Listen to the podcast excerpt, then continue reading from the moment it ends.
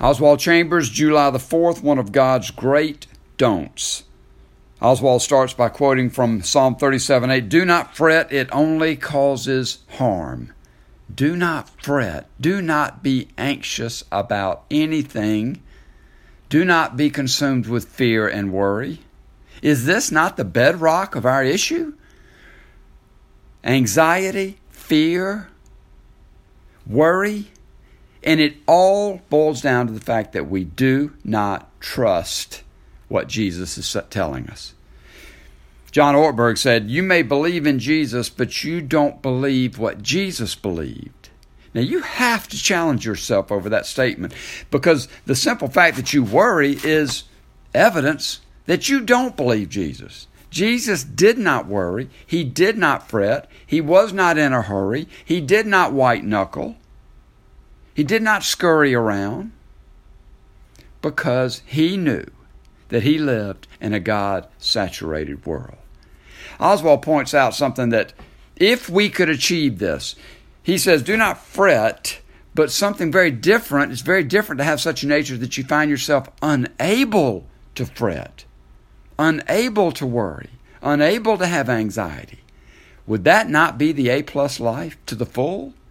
Now, if you're thinking to yourself right now, I'll never reach that, then the implication is why try? You could get to 75% of that. You could get to 85% of that. You could get to 95% of that. And, and the way you achieve this is realizing that you live in a God saturated world and there is nothing happening that your Heavenly Father, who loves you perfectly, is not fully aware of and fully in control of.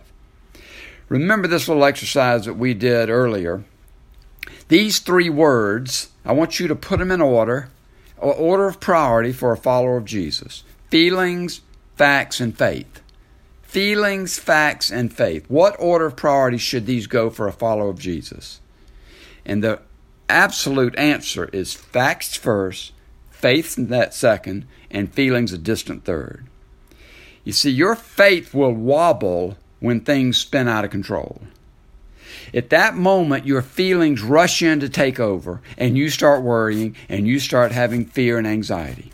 But if in that moment, if you can concentrate on your Heavenly Father, His character, His perfect love, these facts, then your faith will steady and your feelings will be pushed aside. Worrying always results in sin.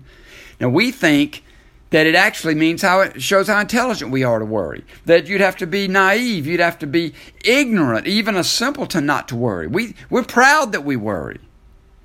And Jesus says, I don't understand why you're worrying. Why do you have so little faith? And it is simply because we do not believe you, Jesus. Will you today start to drive that stake in the ground and say, No, I do trust you, and I will turn it all over to you, Jesus.